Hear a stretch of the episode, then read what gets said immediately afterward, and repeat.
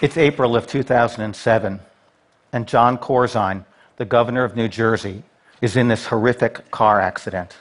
He's in the right front passenger seat of this SUV when it crashes on the Garden State Parkway. He's transported to a New Jersey trauma center with multiple broken bones and multiple lacerations. He needs immediate surgery, seven units of blood, a mechanical ventilator to help him breathe, and several more operations along the way. It's amazing he survived. But perhaps even more amazing, he was not wearing a seatbelt. And in fact, he never wore a seatbelt. And the New Jersey state troopers who used to drive Governor Corzine around used to beg him to wear a seatbelt, but he didn't do it. Now, before Corzine was governor of New Jersey, he was the U.S. Senator from New Jersey. And before that, he was the CEO of Goldman Sachs, responsible for taking Goldman Sachs public, making hundreds of millions of dollars. Now, no matter what you think of Jon Corzine politically or how he made his money, nobody would say that he was stupid. But there he was, an unrestrained passenger in a car accident at a time when every American knows that seatbelts save lives. This single story reflects a fundamental weakness in our approach to improving health behavior. Nearly everything we tell doctors and everything we tell patients is based on the idea that we behave rationally. If you give me information, I will process that information in my head and my behavior will change as a result. Do you think Jon Corzine didn't know that seatbelts save lives? Do you think he like just didn't get the memo?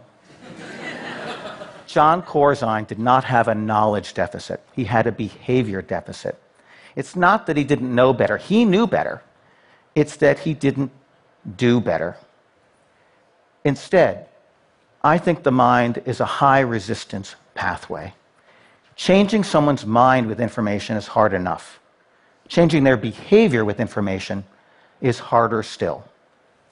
The only way we're going to make substantial improvements in health and healthcare is to make substantial improvements in the behavior of health and healthcare. If you hit my patellar tendon with a reflex hammer, my leg is going to jerk forward, and it's going to jerk forward a lot faster and a lot more predictably than if I had to think about it myself. It's a reflex we need to look for the equivalent behavioral reflexes and hitch our healthcare wagon to those. Turns out, though, that most conventional approaches to human motivation are based on the idea of education. We assume that if people don't behave as they should, it's because they didn't know any better. If only people knew that smoking was dangerous, they wouldn't smoke. Or we think about economics. The assumption there is that we're all constantly calculating the costs and benefits of every one of our actions and optimizing that to make the perfectly right, rational decision. If that were true, then all we need to do is to find the perfect payment system for doctors with the perfect co-payments and deductibles for patients, and everything would work out. A better approach lies in behavioral economics. Behavioral economists recognize that we are irrational. Our decisions are based on emotion, or they're sensitive to framing or to social context. We don't always do what's in our own long term best interest. But the key contribution of behavioral economics is not in recognizing that we are irrational. It's recognizing that we are irrational in highly predictable ways. In fact, it's the predictability of our psychological foibles that allows us to design strategies to overcome them. Forewarned, is forearmed. In fact, behavioral economists often use precisely the same behavioral reflexes that get us into trouble and turn them around to help us rather than to hurt us. We see irrationality play out in something called present bias, where the outcomes in front of us are much more motivating than even more important outcomes far in the future. If I'm on a diet, and I'm always on a diet, and someone offers me a luscious looking piece of chocolate cake. I know I should not eat that chocolate cake. That chocolate cake will land on that part of my body permanently, where that kind of food naturally settles. But the chocolate cake looks so good and delicious, and it's right in front of me, and the diet can wait till tomorrow. I used to love the comedian Steven Wright. He would have these Zen like quips, and my favorite one was this Hard work pays off in the future but laziness pays off right now. and patients also have present bias. If you have high blood pressure, even if you would desperately like to avoid a stroke and you know that taking your antihypertensive medications is one of the best ways to reduce that risk, The stroke you avoid is far in the future, and taking medications is right now. Almost half of the patients who are prescribed high blood pressure pills stop taking them within a year. Think of how many lives we could save if we could solve just that one problem. We also tend to overestimate the value of small probabilities. This actually explains why state lotteries are so popular, even though they return pennies on the dollar. Now, some of you may buy lottery tickets, it's fun, there's the chance that you might strike it rich, but let's face it, this would be a horrible way to invest your retirement savings. I once saw a bumper sticker, I'm not making this up, that said, State lotteries are a special tax on people who can't do math. it's not that we can't do the math, it's that we can't feel the math. And we also pay much too much attention to regret. We all hate the feeling of missing out. So, actually, there was this recent lottery that had a mega jackpot lottery that had a huge payoff, something like over a billion dollars. And everyone in my office is pooling money to buy lottery tickets, and I'm not having any of this. There I am, like swaggering around the office. Lotteries are a special tax on people who can't do math. and then it hits me uh oh, what if they win? I'm the only one who shows up at work the next day. now, it's not that I didn't want my colleagues to win, I just didn't want them to win without me. Now, it would have been easier if I had just taken my $20 bill and put it into the office shredder, and the results would have been the same. Even though I knew I shouldn't participate, I handed over my $20 bill and I never saw it again. We've done a bunch of experiments with patients in which we give them these electronic pill bottles so we can tell whether they're taking their medication or not. And we reward them with a lottery. They get prizes. Uh, but they only get prizes if they had taken their medication the day before. If not, they get a message that says something like, You would have won $100, but you didn't take your medicine yesterday, so you don't get it.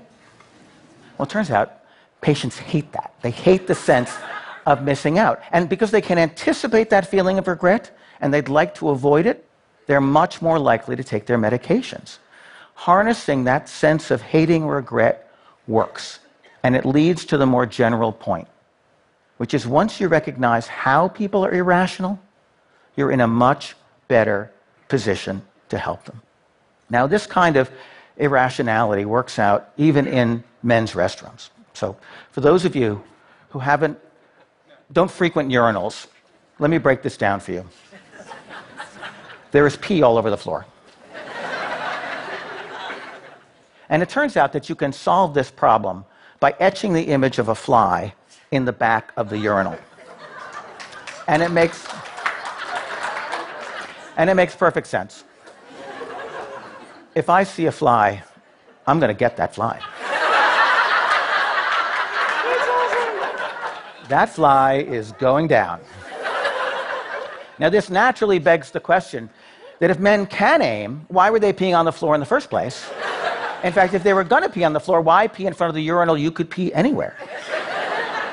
and the same thing works in healthcare.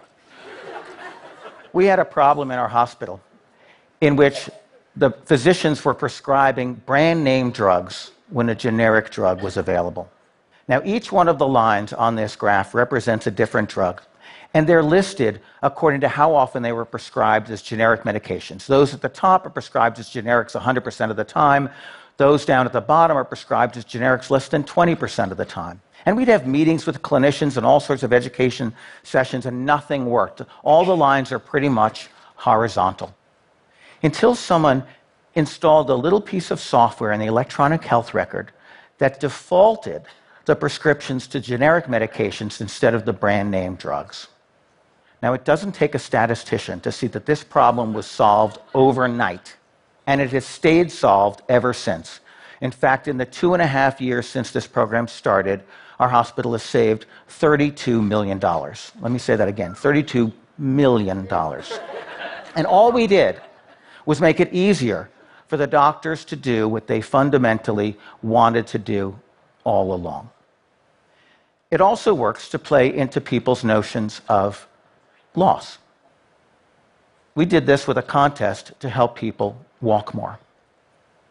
We wanted to, everyone to walk at least 7,000 steps, and we measured their step count with the accelerometer on their cell phone.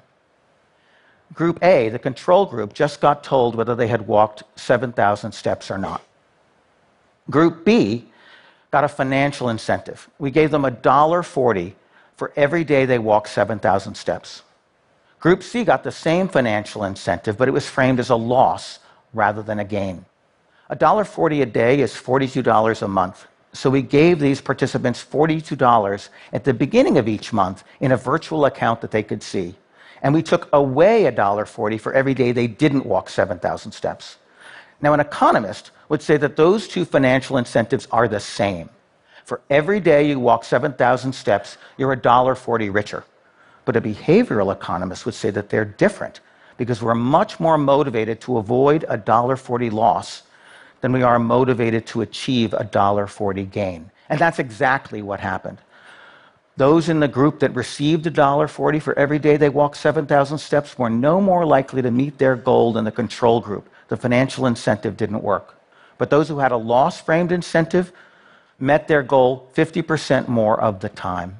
It doesn't make economic sense, but it makes psychological sense because losses loom larger than gains. And now we're using loss framed incentives to help patients walk more, lose weight, uh, and take their medications. Money can be a motivator. We all know that. But it's far more influential when it's paired with psychology. And money, of course, has its own disadvantages. My favorite example of this involves a daycare program. The greatest sin you can commit in daycare is picking up your kids late. No one is happy, right? Your kids are crying because you don't love them. the teachers are unhappy because they leave work late, and you feel terribly guilty. This daycare program in Israel decided they wanted to stop this problem, and they did something that many daycare programs in the US do, which is they installed a fine for late pickups. And the fine they chose was 10 shekels, which is about three bucks. And guess what happened? Late pickups increased. And if you think about it, it makes perfect sense. What a deal. For 10 shekels, you can keep my kids all night. They took a perfectly strong intrinsic motivation not to be late and they cheapened it. What's worse, when they realized their mistake and they took away the financial incentive, the late pickup still stayed at the high level. They had already poisoned the social contract. Healthcare is full of strong intrinsic motivations. We have doctors and patients who already want to do the right thing. Financial incentives can help, but we shouldn't expect money in healthcare to do all of the heavy lifting. Instead, perhaps the most powerful influencers, influencers of health behavior are our social interactions. Social engagement works in healthcare, and it works in two directions. First, we fundamentally care what others think of us. And so, one of the most powerful ways to change our behavior is to make our activities witnessable to others. We behave differently when we're being observed than when we're not. I've been to some restaurants that don't have sinks in the bathrooms. Instead, when you step out, the sink is outside in the main part of the restaurant where everyone can see whether you wash your hands or not. Now, I don't know for sure, but I am convinced that hand washing is much greater in those particular settings. We are always on our best behavior when we're being observed. In fact, there was this amazing study that was done in an intensive care unit in a Florida hospital. The hand washing rates were very low, which is dangerous, of course, because it can spread infection. And so some researchers pasted a picture of someone's eyes over the sink it, it wasn't a real person, it was just a photograph. And in fact, it wasn't even their whole face, it was just their eyes looking at you. Hand washing rates more than doubled. It seems we care so much what other people think of us that our behavior improves even if we merely imagine that we're being observed. And not only do we care what others think of us, we fundamentally model our behaviors on what we see other people do. And it all comes back to seatbelts. When I was a kid, I used to love the Batman TV series with Adam West. Everything the Batman and Robin did was so cool, and of course, the Batmobile was the coolest thing of all. Now, that show aired from 1966 to 1968, and at that time, seatbelts were optional accessories in cars. But the producers of that show did something really important. When Batman and Robin got in the Batmobile, the camera would focus on their laps and you would see Batman and Robin put on their seatbelts. Now, if Batman and Robin put on their seatbelts, you can bet that I was going to wear my seatbelt too. I bet that show saved thousands of lives. And again, it works in healthcare too. Doctors use antibiotics more appropriately when they see how other doctors use them. So many activities in healthcare are hidden, they're unwitnessed. But doctors are social animals, and they perform better when they see what other doctors do. So, social influence works in healthcare, so does tying it to notions of regret or to loss aversion. We would never think of using these tools if we thought that everyone was rational all the time. Now, just to be clear, I'm not condemning rationality. I mean, that really would be irrational. But we all know that it's the non rational parts of our minds where we get courage, creativity, inspiration, and everything else that sparks passion. And we know something else too. We know that we can be much more effective at improving health behavior if we work with the irrational parts of our nature instead of ignoring them or fighting against them. When it comes to healthcare, understanding our irrationality is just another tool in our toolbox. And harnessing that irrationality, that may be the most rational move of all. Thank you.